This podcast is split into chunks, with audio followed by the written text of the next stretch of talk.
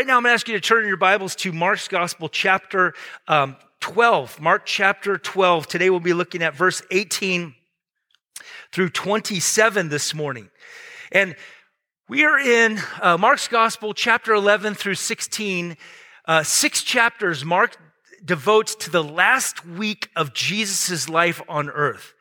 Uh, it's called the Passion Week, some theologians call it. It's the week where um, he's being tested with a series of questions. Ultimately, he'll be betrayed um, on Thursday night by one of his disciples, Judas, and he will uh, eventually give his life up for each one of us on the cross, and he will rise again on that early Sunday morning, the first Easter morning. So here comes another question. If you're with us last week or watched or listened, uh, there is another question that's coming, and it's really these questions are trying to trap Jesus, trying to get him into uh, a, a, situation where whatever answer he gives, there's going to be a group of people that then discount him as what people were proclaiming that he's the Messiah, especially as he came in uh, on Palm Sunday, as he proclaimed and he welcomed the proclamation that he was the, the king that had, had come in and to be received by the nation of Israel. So Jesus answers this week a question about eternity.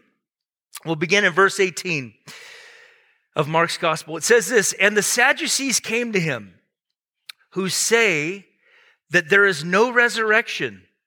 And they asked him a question saying, Teacher, Moses wrote for us if a man's brother dies and leaves a wife, but leaves no child, the man must take the widow and raise up offspring for his brother. We'll pause right there. So here comes now a new group, the Sadducees. They are uh, a, gr- religious group, but they're really just materialists. They, they are, they're, they were the, the high priests of the time. They're a wealthy group of people. Uh, they came from high standing families.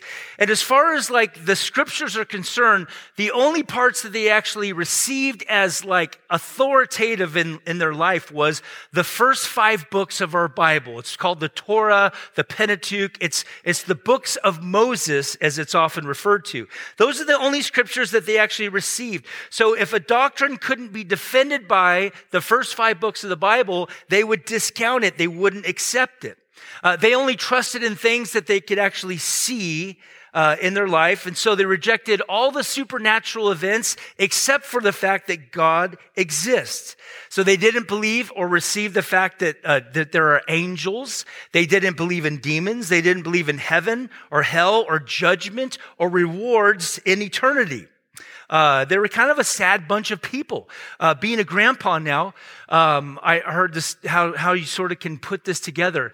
Um, they don't believe in heaven. That's why they're sad. You see, there we go. That's for free. Have baby number two. We don't have baby number two coming, right? That would be a crisis pregnancy. We'd have to call them. Uh, that would be a. Uh, uh, we have uh, another baby girl coming in June, which we're super pumped and excited to have. So my grandpa jokes are starting to start to flow. So sorry if I had to throw that out for you. They didn't believe in the resurrection because in their view, it wasn't taught in the Torah. They believe that when the body dies, the soul dies, that a person just ceases to exist. And so they come up with this question, uh, one that they would use on the Pharisees who believed all the things that the Bible taught, believed in the supernatural, angels, demons, heaven, hell, the resurrection. And they would often stump them with this type of a question. And so they asked the question, teacher, Moses wrote, he refers, they refer to a, a law found in the Torah about this, uh, this idea that if a man dies without a child and he's married, that his brother has to uh, raise up offspring for his dead brother. In verse 20, it says, So they say, there were seven brothers. The first took a wife, and when he died, he left no offspring. And the second took her and died, leaving no offspring. And the third likewise. You think the fourth brother would say, I think you're bad luck, but in their story, he marries her too. It says in verse 22, and the seven, um, and the third likewise, and the seven left no offspring. Last of all, the woman also died. In the resurrection, you can see this little smirk coming on their face. Jesus, in the resurrection, when they rise, whose wife will she be? for all seven were married to her. So this is this law that we find in the Old Testament. And they would use it as sort of an argument and say, like, you know what? We're going to tell you how absurd it is to believe about the afterlife in heaven because what is this woman going to do? Which brother is she going to choose in heaven? And who gets to actually be married to her in heaven? Uh, this doctrine or this, um, this law is important, kind of the story of Jesus' arrival on planet Earth. Um, Ruth, the story of Ruth, um, this law came into effect in her life. And so that's how we get to the, the King David and eventually to the Messiah. We see it in the book of Genesis with Judah and Tamar. And, and that's how we actually get the lineage of Jesus. You can read that in the book of Matthew in the beginning when it talks about uh, all the relatives that eventually produced the Messiah into the world. It's also a good way to make sure your brother didn't marry a difficult uh, sister-in-law, right? Because you know your brother would bring a girlfriend home and go, "Hey, everyone, I want you to meet." Let's just call her Susie because no one's named Susie in the room. Uh, and and the brother's like, "No, no, no, no, no, no, no. you can't marry Susie because if you go, that means I got to marry her, right?" So I've seen her Instagram. No, thank you. Pick another one. Their question is to show the absurdity of believing in heaven, the resurrection, life after death. So they say, Jesus, who gets her? And they think they're so smart because they finally caught Jesus with the same argument that they would catch the Pharisees with, saying, This is how dumb it is to believe that there's life after death. And so Jesus says in verse 24, read with me, it says, And Jesus said to them, Is this not the reason you are wrong? We live in a world where it's uh, very judgmental to say what you believe is wrong, right? He says, Is this not the reason you are wrong? And he gives two reasons. You're, you're mistaken for two reasons. One, he says, You know neither the scriptures nor the power of God. He says, You don't know what the scriptures say, and you don't know the power of God. The word he actually used means you're deceiving yourselves. They're ignorant of God's truth and his word and his power. You are wrong. We do live in a time where you can have your truth, right? Your coworker can have their truth, and we can all have our own truth. And as long as it's true for you, it's all good. But don't put some kind of, you know, condemning thing on what I believe about spirituality or about things about God or, you know, that kind of a thing. Uh, people think this way, especially when it comes to spiritual matters. In fact, I heard one pastor say something extremely uh, brilliant. He said, everything is right except when it comes to Christianity, right? Well, we believe that God created the earth and that he sent his son Jesus and he died eventually for the sins of the world. He rose again from the dead right? And, and he offers salvation to all. Hey, don't be putting that stuff on me, right? So they, they, they welcome truth as long as it doesn't have anything to do with Jesus. So Jesus addresses their error. They're ignorant of his power and his word. So first he addresses uh, the fact that they actually don't believe in his power to raise the dead, the reality of heaven. He says in verse 25, for when they rise, notice that, when they rise from the dead, they neither marry nor are given in marriage, but are like angels in heaven. The Bible teaches that the soul lives after the body dies. And here Jesus talks about the fact that you don't believe in the power of God to raise the dead. He takes this moment to address that and he teaches us about the nature of heaven.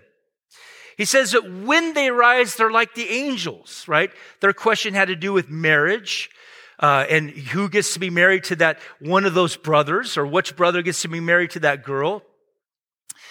Uh, he says, no, we're like the angels. Now, when he says we're like the angels, we don't get wings. You know, when I became a Christian, you know, what was really popular was uh, precious moments. Did you guys have like little precious moments things? Like your, you know, your baby shower, we get like a little precious moments thing, you know, these little fat little white babies that have like wings and they have harps and stuff. And just like, if that's what heaven is like, I want to live for a very, very long time. Because that sounds terrible, doesn't it? So he says we're like the angels. In what way? Well, it's hard to wrap our heads around like the concept of heaven. You know, there's a lot of things the Bible teaches, and there's a lot of things that uh, are kind of missing, and it's would be foolish for us to sort of conjecture on, well, this is what it's going to be like, and that's what it's going to be like. And gee, I had this, you know, this this pet kitten when I was a baby, and so this, you know, cat's going to be there. And there's no cats in heaven. Golden doodles running around everywhere. It's going to be amazing. But we sort of allow our minds to carry what we know about this world into the next world. The nature of heaven is not an extension of earthly life. It's funny, they have a false idea about heaven that they actually don't believe in. So Jesus says, listen, let me tell you where you're wrong. Uh, we don't just pick up on where we left off. And so there's no marriage in heaven. For those of us with wonderful marriages, it's almost like you go, well, I don't know too much about heaven, but man, I don't know if I want to go because I actually love being married. I love being married to my spouse. For those that have struggling marriages, you're like, Where's this promise of the return of the Son of God, like you've been saying for years? There's a free sermon. if you have a bad marriage, don't wait. For, the rapture's not going to cure it. okay. Uh, how about honor the Lord and actually work on your marriage? And then you get free when you get to heaven, right? But work on your marriage right? You know, we, we will be rewarded. The Bible affirms that there's rewards in heaven. And it's based on our obedience to God. And sometimes we think it's our obedience to, you know, to preach the gospel in a mighty way or to, you know, to go and, and to raise millions of dollars for some mission organization and build orphanages. And all those things are wonderful. But I wonder if the sort of the, the grade, if you would, on like our obedience is like, did you obey, love your wife as Christ loved the church? Have you seen the orphanages we built, Lord? Right? Like, well, no, no, let's just start right there. How, how about just work on, you know, that's a whole nother sermon series. How about just work on honoring the vows that you made before Almighty God? And then when you get to heaven, you're free. I meant that as a joke. You know, on earth, why do we have marriage? For lots of reasons. One is for a beautiful picture of the, the bride of Christ and Jesus, the groom, right? Marriage is supposed to be something that projects this relationship that the church has with Jesus. It's also uh, so that we might have a companionship, a partnership on earth, you know, a, a oneness with somebody, this, you know, beautiful relationship that many get to experience. Uh, it's also to populate the earth as God says to be fruitful and multiply. Malachi says that we might stay married so that we might raise up godly offspring. Well, in heaven, there's no babies, so we're not going to be raising up godly offspring. So that's a reason why marriage ceases in heaven. But it raises some questions about heaven. Will we know our spouse in heaven? Will we know people in heaven? Yes. Uh, 1 Corinthians 13 tells us that, that then we will be fully known right? When the perfect comes, when Christ returns, right? When we're with him, uh, then we will know fully, even as we are fully known. Earlier in the Gospel Mark, it was uh, the Peter, James, and John who were with Jesus on the Mount of Transfiguration. Jesus is transformed into his pre-carnation, like before he came to earth, his glorified who he was, his glorified body. And there's Moses and Elijah. And they're like, Lord, it's good that we're here. We'll build a tabernacle for you, for Moses and Elijah. How did Peter know who Moses were and Elijah were? Well, of course, the name tag. Hello, my name is Elijah. It's just there's a, an intuitive knowledge that they just knew that that was Moses and Elijah in that moment. And so we will know, of course, we will know. In fact, we'll know to the greatest degree one another and others in heaven. What will heaven be like? Well, the Bible affirms that there will be no more death. Like there will be no sorrow over loss or death. That will be over, right? Death has already been defeated. There will be no tears, Revelation tells us. No crying in heaven. Like when we were, when we were raising kids, like, hey, no crying in, in this van going to Disneyland. In heaven, there's no more tears. There's no pain. There's no sin. There's no devil. Paul talks about a vision he had of heaven.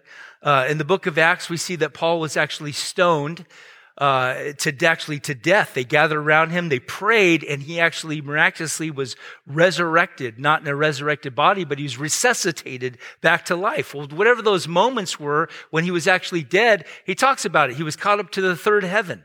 And the, you know, the, when we talk about levels of heaven, it's not like, you know, what uh, religions would teach us, like, well, you made it to this level, but you made it here.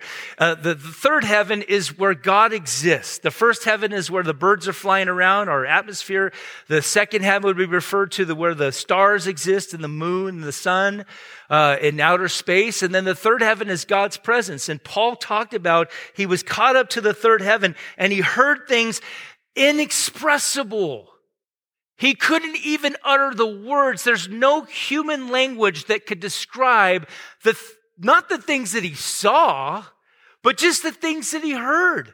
There was something that was so overwhelming about the sound of heaven that he said, I can't even get a word in the English language. It's not even right for a man to speak about what he heard because it was so utterly amazing. We'll serve the Lord in some role. We're not floating around with harps. Well, how do we exist in heaven? Well, we get new bodies. We get resurrected bodies. He said, You're wrong on two accounts. You don't understand the power of God. If God can raise up Jesus from the dead, he can raise up all of us who die in faith and give us a new body. Why do we need a new body in eternity? I know it's hard for you young people to understand this. But like, I don't want to have to go to heaven and go like, why are you still limping, bro? Well, I never really got around to getting that hip replaced. You know what I mean? There's a, there's actually a real book called Grandpa Got a Brand New Hip. it's like one of my buddies got a hip replacement. I tried to buy it and it was like 250 bucks on Amazon. Like, okay. So I just said, it's just a funny joke. It's a real book though, by the way. Flesh and blood cannot inherit the kingdom of God. Like these bodies contain sin. Like you and I are, are not um, sinners because we sin, we sin because we're sinners. And you, body, soul, and spirit, that's the total package of who you are. And that total package is going to be forever alive in God's presence, but with a brand new body. If you're, if your hair challenged today, boom, big old afro in heaven. Maybe that's what you get but it'll be you, and we'll be able to know you. Paul talks about it in 2 Corinthians 5. He talks about how our, our bodies are like a tent. He said, and, and, these tents are wearing away. And then he talked about, but, but we will get a, a building made by God, not human hands, forever in eternity. He was speaking on how these bodies are frail, how these bodies begin to deteriorate, how these bodies begin to fail us have you ever, have you ever looked a, a, an older person in the eyes? I had a grandmother. She's the sweetest thing, uh, Grandma Jewel. And man, when I would sit with her and talk to her, you know, she was in a wheelchair since I was about five years old. She had this like, ex, like very strange muscle disease, um, where she couldn't actually like contract her skeletal muscles. So she was in a wheelchair and she could walk, you know, walk across the kitchen, but she would be exhausted afterward. And, uh, and so I would look at her eyes and I would talk to her, and I was like, I would look into her, like who she was. I'm just going, there's just like this wisdom and this alive person that's so close to death. It's so weird how you just go, I feel more alive now. And gosh, you know, we, we, we throw that around. If I could, if I knew then what I know now, right?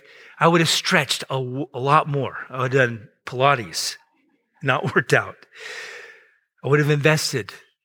It's crazy how we just, you don't feel like the inside is not getting old. Like our outside is wearing away, but our inside's being renewed. We get a brand new body. You can inject it. You can peel it. You can cut on it. you can uh, fill it.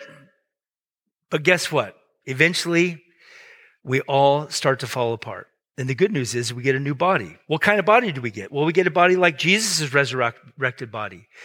They looked at him when he rose from the dead, and, and, Thomas, who had already uttered his doubt, if I don't see his body, put my hand where those nail scars were and where he was pierced in his side, I won't believe in his resurrection. And Jesus pops in the room and he says, Thomas, come and put your hands here, right? Feel this resurrected body as a real body that you and I get, but it's, but it's eternal. It's glorious.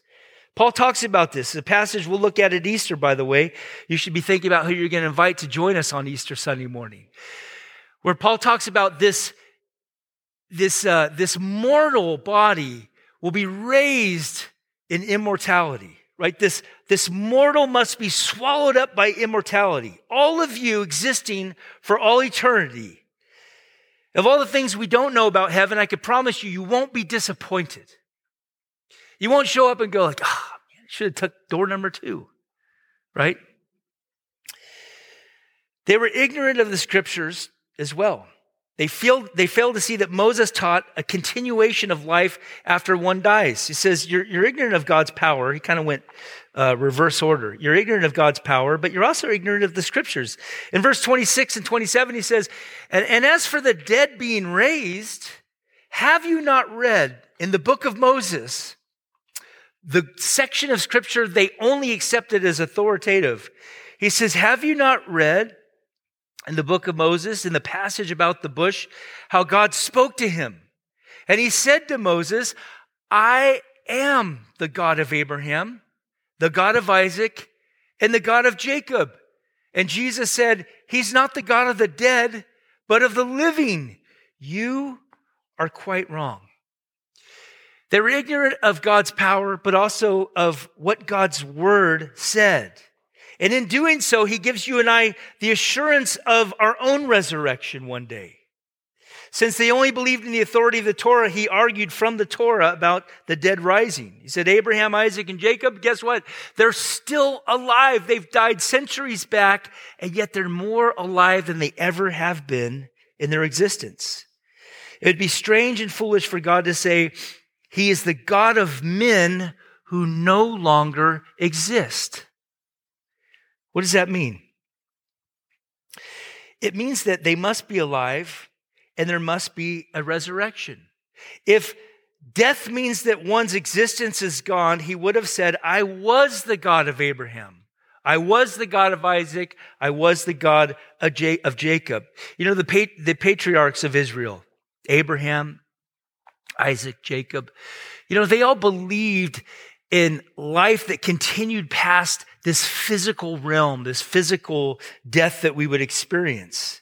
They knew that God's promises were beyond earthly life, that they were eternal, and they were promised by God Himself. It tells us in Hebrews chapter 11, verse 10, and also 13 through 16. He says, Abraham was confidently looking forward to a city with eternal foundations, a city designed and built by God. Verse 13, and all these people died.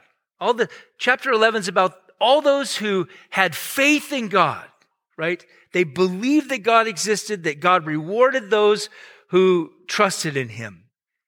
And he talks about all their lives, all the different men and women who died in their faith still trusting in God.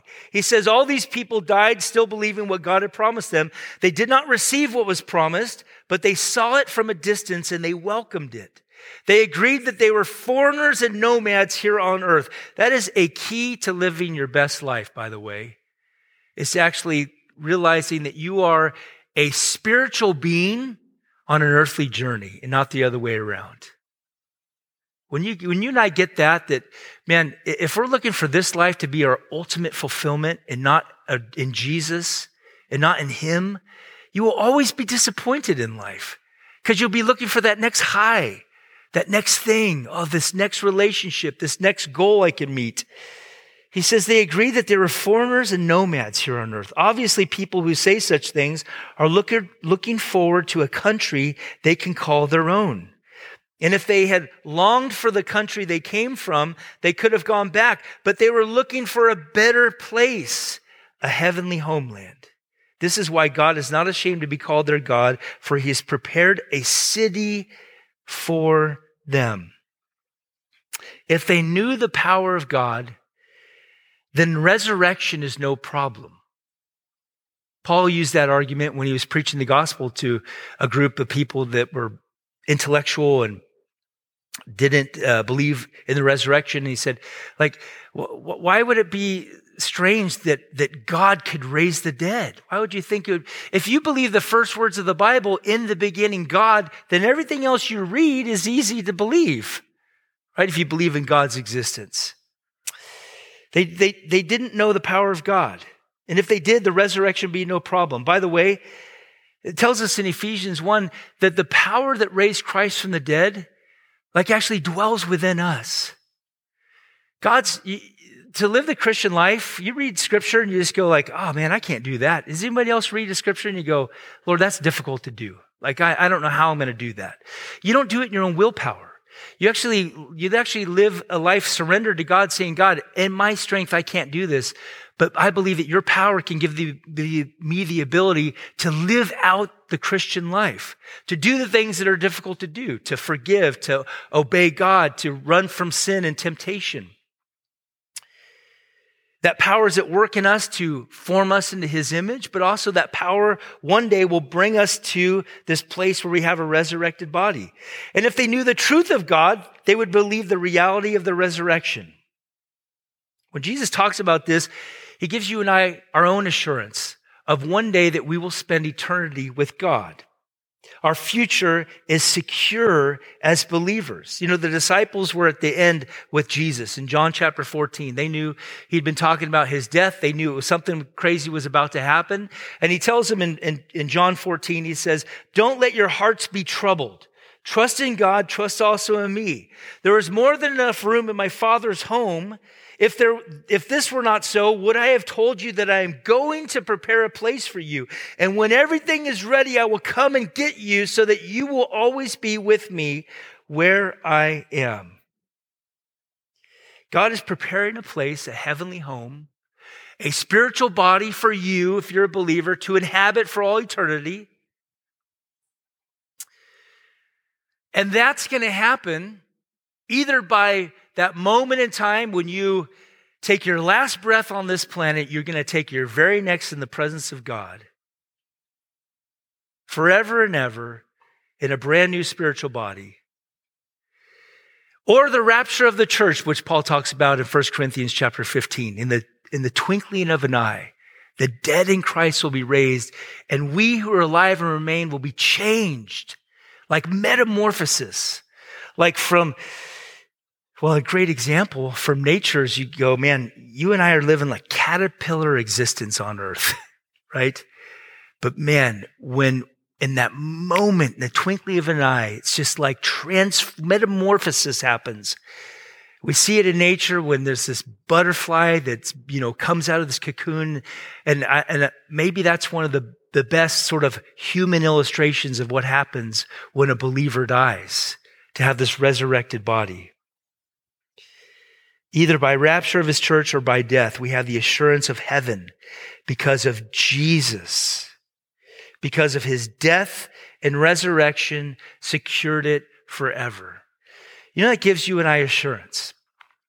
Every single one of us has a, uh, you ever go to Trader Joe's and you buy some eggs, you get home, you're like, oh, it says expires yesterday. Traders always does that. No, never mind. My son worked there. It's a good place.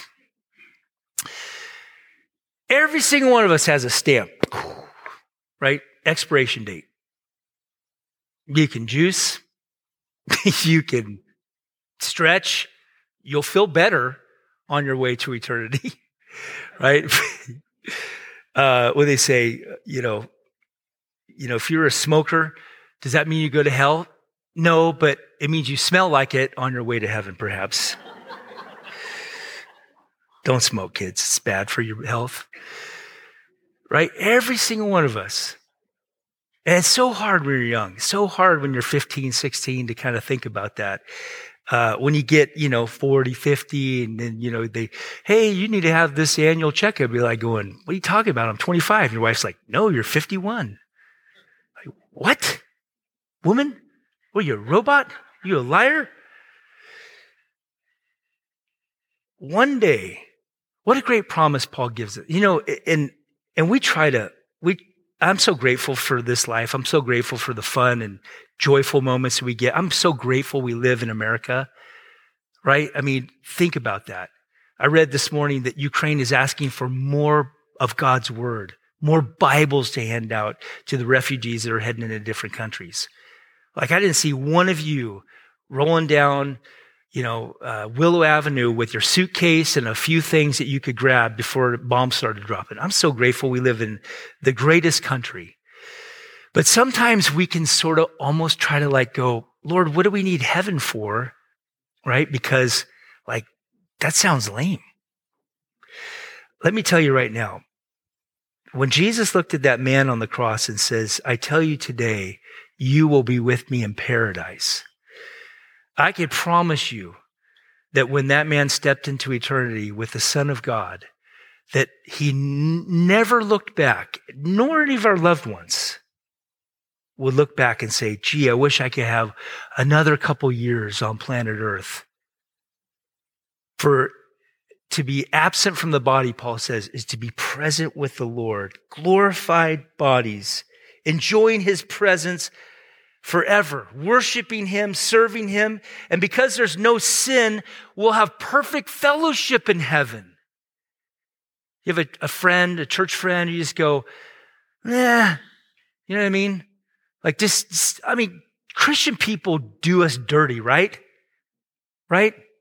That's why they'll be on that first level of heaven. No, I'm just kidding. It's not a real thing, people. It's not a real thing. We just go, Ugh, it's not on earth. Mm-mm. You need to work on that. God wants it to be on earth through forgiveness and repentance and mercy shown. But in heaven, there's no barriers of sin, insecurity. That we're going to have like, have you ever had a heavenly kind of moment? Birth of a baby, sweet fellowship with people. You just go like, I finally feel understood. Like they, we just, you just have like a moment, you leave it and you just go, boy, it's a little glimpse. You know what I mean? A glimpse of heaven for all eternity, that times infinity is what God's kingdom will be like. For all eternity. They were ignorant of God's word and his power. Can I encourage you? Don't be found in their same shoes. Know your Bible. Spend time in your Bible every single day. It, it is, I'll just say this. Well, what have I got to lose? You will never grow to spiritual maturity getting a little text message of a verse of the day. This, you just won't. I'm not saying it's not encouraging, right? I'm not saying it's not helpful. I'm just saying we need to be men and women who are, who are, um, serious about the things of God, and I'm not saying hours a day, I'm just saying like get on a reading plan. Like spend time reading through God's word. It will transform your life. It would also help you and I, uh, you know, understand like what it means to live for him, to hear from him, to obey him. And when issues come up, progressive ideas that the church unfortunately starts adopting, you actually have be equipped with God's truth. Things about judgment, things about sin, things about eternity and heaven and hell, right? Sexuality. It denies it, it, this, this, this kind of undercurrent that's sweeping through the church. It, it denies core truths from God's word. We believe in a God of love. Of course, we believe in a God of love, but there's also a God of judgment. And to say, well, I can't ever believe that a God of love wouldn't allow this and allow this and allow this. Like, you know, that's a, that's a smorgasbord of Christianity that's not true. In fact, if there's no judgment, then why did Jesus need to come and die on the cross for us? It's true God is love. He loves us. It's exactly why he came to die for us. Why is this important for Mark? Because he's leading his readers and us to come to a place where we would believe in Jesus as the Son of God, and he's come to take away the sins of the world. And what you believe in life, uh, in what you believe about God's word, is a life and death issue for Mark. And that's why he writes his little book. You must believe that Jesus is the Son of God. He became a man to die for the sins of the world, and he rose again, defeating death and purchase you and I a place in eternity through our simple faith and belief in him, that he might bring forgiveness of sins to all who come to him. You know, we're going to get to uh, the the night that Jesus is betrayed, and or the night, yeah, he's betrayed, and he's with the the disciples as they celebrate Passover. That's what we're going to do this morning. As we uh, wrap up this morning, we're going to celebrate the Lord's Supper today. It's through his death that you and I can be made right with God. Jesus tells us that you and I are to do this meal. We're to eat this meal, this living sermon, if you would, on a regular basis. Uh, COVID sort of stopped us from doing that on a regular monthly basis, but this is COVID free, I was told as I came in this morning. So we're all good. Here's what Paul says about this meal. He says, For I received from the Lord what I also delivered to you, that the Lord Jesus, on the night he was betrayed, he took bread, and when he had given thanks, he broke it, and he said, This is my body, which is for you. Do this in remembrance of me. In the same way, he also took the cup after supper, saying, This cup is the new covenant in my blood. Do this as often as you drink it in remembrance of me. For as often as you eat this bread and drink this cup, you proclaim the Lord's death until he returns. Whoever therefore eats the bread and drinks the cup of the Lord in an unworthy manner will be guilty concerning the body and the blood of the Lord. So let a person examine himself or herself then, and so eat the bread and drink the cup. This bread that we have, it represents the Lord's body. The cup represents his blood. His body was torn. His body was beaten. His body was bruised, right? By his stripes we are healed. He took the wine that night as they celebrated the Passover and he brought new meaning to it. He called it the new covenant. It's God's new way of relating to people through his work. Our relationship with God is predicated on his death and his work for us on the cross, not your ability to keep his commands. He says, do this as often as you eat it and drink it. You do it in remembrance of me. So in communion, we look back. We look back at the death of the Lord. And we remember his death and what it accomplished for us. We remember that he loves us. That's why he went to the cross.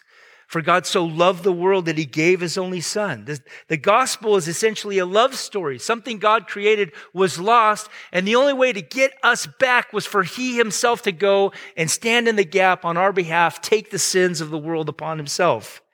Right? He loves rebels like us, those who weren't looking for God. He loves us and he demonstrated his love for us. As Romans 5 8 says, in that while we were still sinners, Christ died for us to bring us back into relationship with God. We remember, we look back that He loves us. We look back that He died for us, that God made Him who never sinned to be sin for us so that we might become the righteousness of God.